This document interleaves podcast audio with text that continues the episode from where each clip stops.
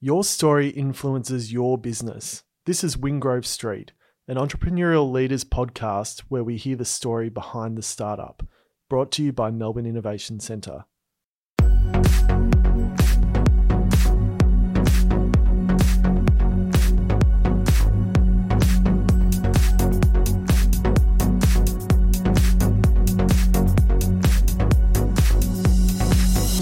Melbourne Innovation Centre, providing business support and mentorship.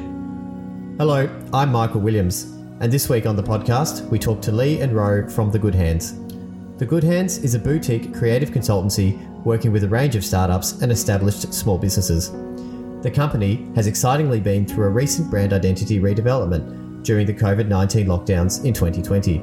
Lee and Ro realised that they had outgrown their brand and visual identity an often necessary but enthralling transition for many businesses, big and small. Now, it's onto the podcast.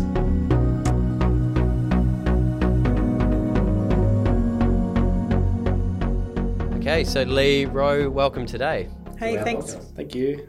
Um, so I have given a quick introduction to your uh, business, and hopefully I've done it justice. But just in your own words, can you briefly give us a bit of an overview of the business um, and what you do? You want to do it? You yeah, do uh, you're the you're the wordsmith, Lee. I should have. I should have. I should have nominated someone.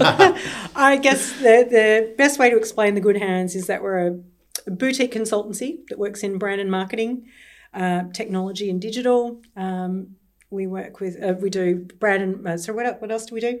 Lots of things. training Crea- and education. Training and creative. Um, we work with a broad range of clients. We work with the startup community, entrepreneurs, small business.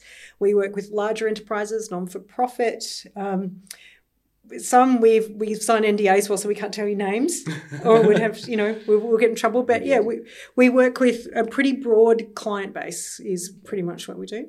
and how long have you guys been doing what you do together as a team? It's been about five years. Um, I guess through through a combined kind of organisation four and a bit, but um, we've kind of consulted individually and worked individually around each other and with each other Yeah. um, in the past before we actually set up our own business and started doing it as a as a joint kind of enterprise. we knew each other and we were working on I would be working on a project and need some digital expertise so I'd contact Ro and say hey do you want to work on this project with me and vice versa and then we've worked in some agencies together before we took the giant leap to start our own business really What was actually behind the giant leap to take on that that business and, and do it together? We got an opportunity to um, quote for a very large, I guess, kind of creative slash digital job for the Royal Children's Hospital, actually. Okay. Um, and it was going to be a massive project. Um, and part of that requirement was we needed to be an incorporated entity. and what we realized was that everyone else was taking us more seriously than we were Yeah. so we thought Okay. we, were- we better lift our game and actually sort out the business but it was also timing really because we were both working for other agencies and we weren't happy there because part of what occurs in, in some agency models is it's it's pr- a pretty high churn of work. Um, the you know the value is in the cost, not in the actual deliverables. And we saw how clients were treated, and we didn't like it. Right. Okay.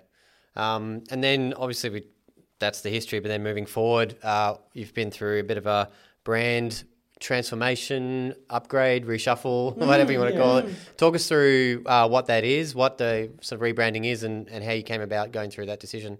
Yeah, well, we started off as um, a, a business called the Trio Agency, and we um, we had a traditional agency style kind of business model. And I guess the idea was to be a better version of the agencies we'd worked in. Right. Uh, and you know, for the most part, it was a successful business. You know, able to pay ourselves well and working with some good, interesting clients. But um, as time went on, we actually realised there were things in the business that weren't making us happy and weren't simply weren't working. Part of it was scalability. Okay. Um, some of it was the clients that we're attracting, so we weren't actually attracting the right client base for us.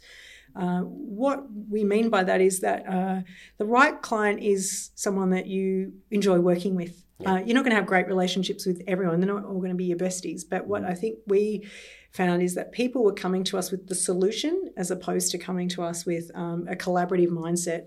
Uh, we we certainly don't pretend that we have all the answers or that we're a one-stop shop that we, we actually scale up and down as as required based on the work that's required but a lot of clients would come and say can you please just do this in this color and we want it by friday Mm. and we want to spend five cents on it we went, this is not going to work for us um, so that was part of like where we were unhappy really Yeah.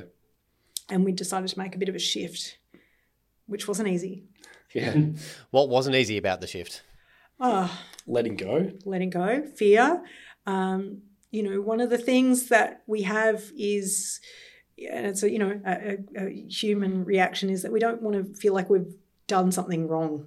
Yep. Um, to look on something that you've created and and throw it in the bin because is it worth anything when you've done that?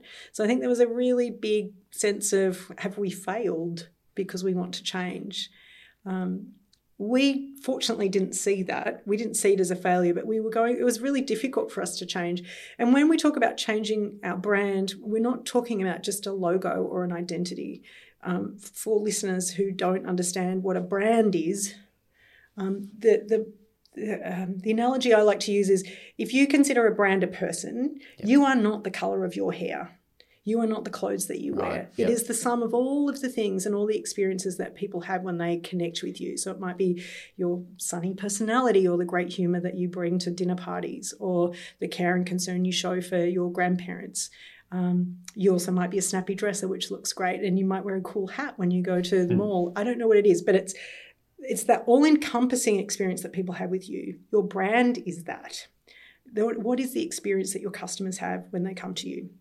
We realized our brand experience wasn't great because we weren't happy and we Right. weren't attracting the right people. So that was the catalyst for change. So it's really painful to let go of something that you've created, Yeah. going, this monster that we've built was not serving us personally. And especially because it was also something that was on paper working. Right. So it's hard to go, well, let's let's try the unknown in exchange for something that's essentially sustaining us and our families. Yeah. Yeah. Okay. So is that when you talk about happiness, um, you know, in, in your brand and, and creating happiness for yourselves in the workplace? Obviously, there's a, the emotional sense of actually being happy, but does it mean anything else to you to sort of find happiness in your brand and, and in your business? Yeah, it's combined. I mean, there's it's not just I guess us being happy in terms of turning up to work and going, isn't this nice? There's also I guess our pride in our own work. There's our pride in I guess what we put out to the world because essentially being a creative agency or business, we we make things. Yep. Um, so I guess being happy with what we actually generate and put out in the world is a big part of why we do this on a regular basis. So even if you know work's hard and a project's really kind of dragging and we're struggling with it, our happiness is probably more tied to did it turn out well? Did it solve a problem? Did it actually achieve something? Um, so that's that's that's a big part of I guess that being happy with the brand, um, but also in terms of uh, I guess how people perceive us, um, not as individuals but as a business Sure. um, what people value about us. Mhm. Um, and that's changed significantly as we've changed the brand. part of the change also was um, how do we articulate this? That was that was a huge part of it and that we, we had so many conversations about it. We were like well what are we? I mean we're a consultancy where people come to us and ask questions and they want to pick our brain. I mean you know one of the things that i, I say i spend 70% of my week on the phone to clients just Right. talking right. and then the other 30% is about delivery yeah? Sure. so how do we change how do we communicate what we do? Because we still do the traditional agency style stuff but it's usually backed up by a whole strategic objective of why we make the decision to go in which creative direction. Do we even need a product? Do we even need collateral? What what is it that the client needs? What um, what we had a hard time was articulating what is our brand now. And Ro came up with a very succinct kind of phrase, which he said, Well, we're a place for amazing ideas. That's what we Cool. are. So when people ask what we do, and we've got that in our the front of our building, which is we're a place for amazing ideas. That if people have got an idea and they want to work on their idea, we're the place to go to. We're not the place where you get your business cards rolled out. We can point you into the direction of someone else who can do that. Um, and since we've done that and changed our name to the Good Hands and and identified that that's what we do, we've quickly attracted the right kind of people. Uh, it's interesting what's in the name as well. I like the name Good Hands, but I guess I'd be interested to see what the story is behind that name and, and how it sort of relates to the story you've just told and, and yeah, finding happiness and rebranding yourselves in that way. Interesting. Yeah, that was so the name was the name came to us because we asked our clients. So as part of Okay. it, as part of our strategy, uh, you know, it, it was really hard. Like the process was not easy, and coming to the conclusion that we needed to change was not an overnight decision. It was we're still two years in the making, and we're still rolling it out. Um, we we did we took the, the practice that we do with our own clients um, when we were doing sort of strategic work is we asked our own clients. We said, "What do you think of us? What are some of the things when? How do you feel working with us? What do you think we do best? What do you think you would change? You know, how did we look? How do you feel you look working with us?" And we got some incredible feedback. We asked ten very distinct clients of very different um, levels of industry. So we spoke to Melbourne Innovation, we spoke to one of our large non for profits, we spoke to small businesses, we spoke to another marketing agency. We had a, 10 very distinct groups and we asked them all the same questions. And the feedback that we got was resoundingly. Uh, it was it was really what we thought. Actually, Yeah. it was really it was it was It's always good in the hypothesis is Well, that's right, proven correct. really- yeah. it was well, a- it, well, it came it came to the point of and this is before we had changed our name, obviously. That they the the clients that we valued and that valued us did not see us as an agency. They didn't see us as someone to go to for their brochures. Right. They saw us as someone to go to when they had a really tricky problem to solve or a really amazing idea that they needed to get off the ground and they didn't know how to. So, and a lot of the feedback came back to things like, we trust you with our business. We're in good hands. And it actually came through in about Gotcha. maybe three or four of the surveys, the phrase we're in good hands or, you know, our business is in good hands turned up multiple times. So as we're sifting through this, we were looking at the different phrases we could pull out to describe our business, and good hands turned out to be a resounding one of them. Yeah, that that was really where it came from. Is that our clients told us what our name was. Some internal market research. Those who probably know you best too, if they've used your services and know you on that level as well. Yeah. Yeah, Very good lesson for internal market research. it, totally. And we do this with our other clients too, who say to us, "Hey, we want a new website." I'm like, "Well, have you asked your customers? Are they mm. what are they not getting out of your mm. current website?" Mm. So go to your market, ask them. Uh, it was also really scary exercise, if I'm honest. Like we had to go and be mean- very vulnerable. And there were questions about, Yeah, you know, we're asking our existing customers, what don't you like about us? Yeah, yeah, I know you were sort of ready for the worst almost. Yeah, yeah. and all yeah. the things you think they're going to say, oh, you're, you're expensive or you're, you know, no, no, none of that. Like all of it was very useful. It was very enlightening and it really has uh, affirmed our direction.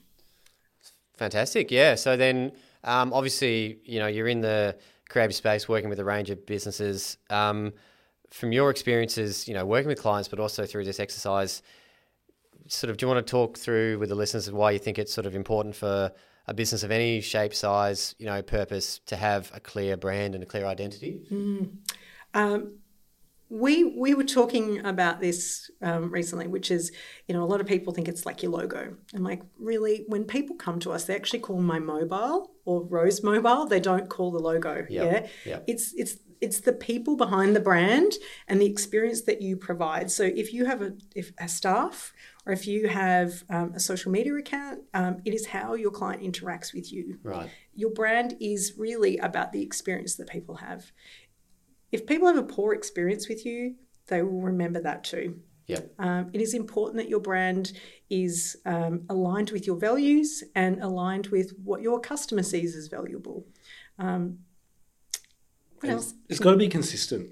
Yeah. Um, I think, and I think that's probably um, a good bit of advice, especially for small businesses, because they tend to struggle with, I guess, investing a whole lot up front in that planning kind of phase. They'd rather just get doing because doing means it's done, which means, which means they can move on and you know start you know focusing on other areas of their Keep going. business. Yeah. Yeah, sure. Um, it's worth actually spending that time and articulating what your brand is. So similar to what Lee was saying, like what does what does the brand sound like? What does it look like? What experience should people have when they interact with it? Whether that's social media or the website, or like the service desk front, like the front person at the desk. Um, because if that's consistent, then people build that impression of that consistent image. Whereas when things start changing, is when people start I guess, turning off or having second thoughts about what the experience is. Yep. Um, I come from a background of kind of data analysis and technology, and it's one of those kind of early things that um, a, a data analyst learns is when you're looking at someone looking at a website, for example, and when a lot of people start disappearing from the website, that's where something is suddenly different to the rest of the website. Right. and it's the same with a brand. So when someone, you know, gets to experience your brand in one way and it goes along and it's everything smooth and then suddenly something changes, they'll drop off. Now, unlike a website, you can't necessarily measure that.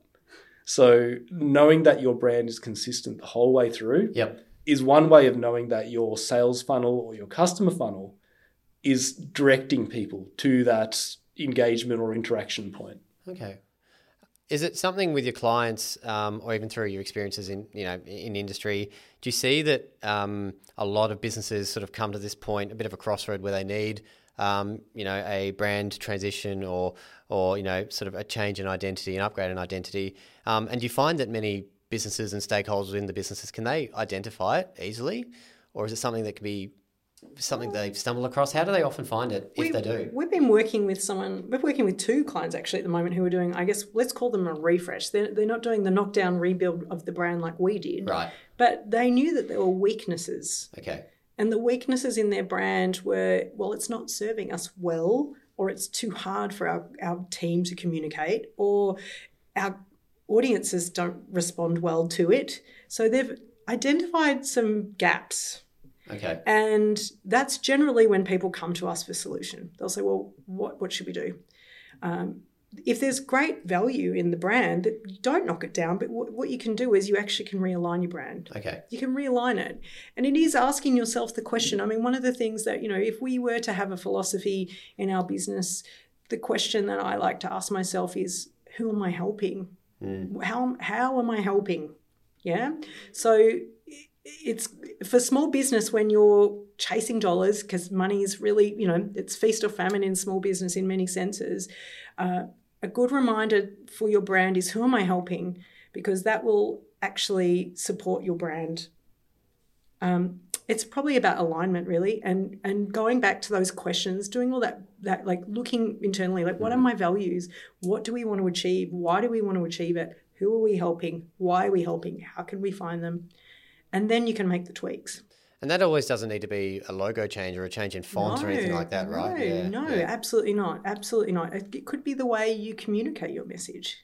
It could be the way you're, you know, we this one one team that we're working with, this one company at the moment, they work in construction Right. and we met with their crew. We met with their crew to talk about the value of the brand and why they should show pride.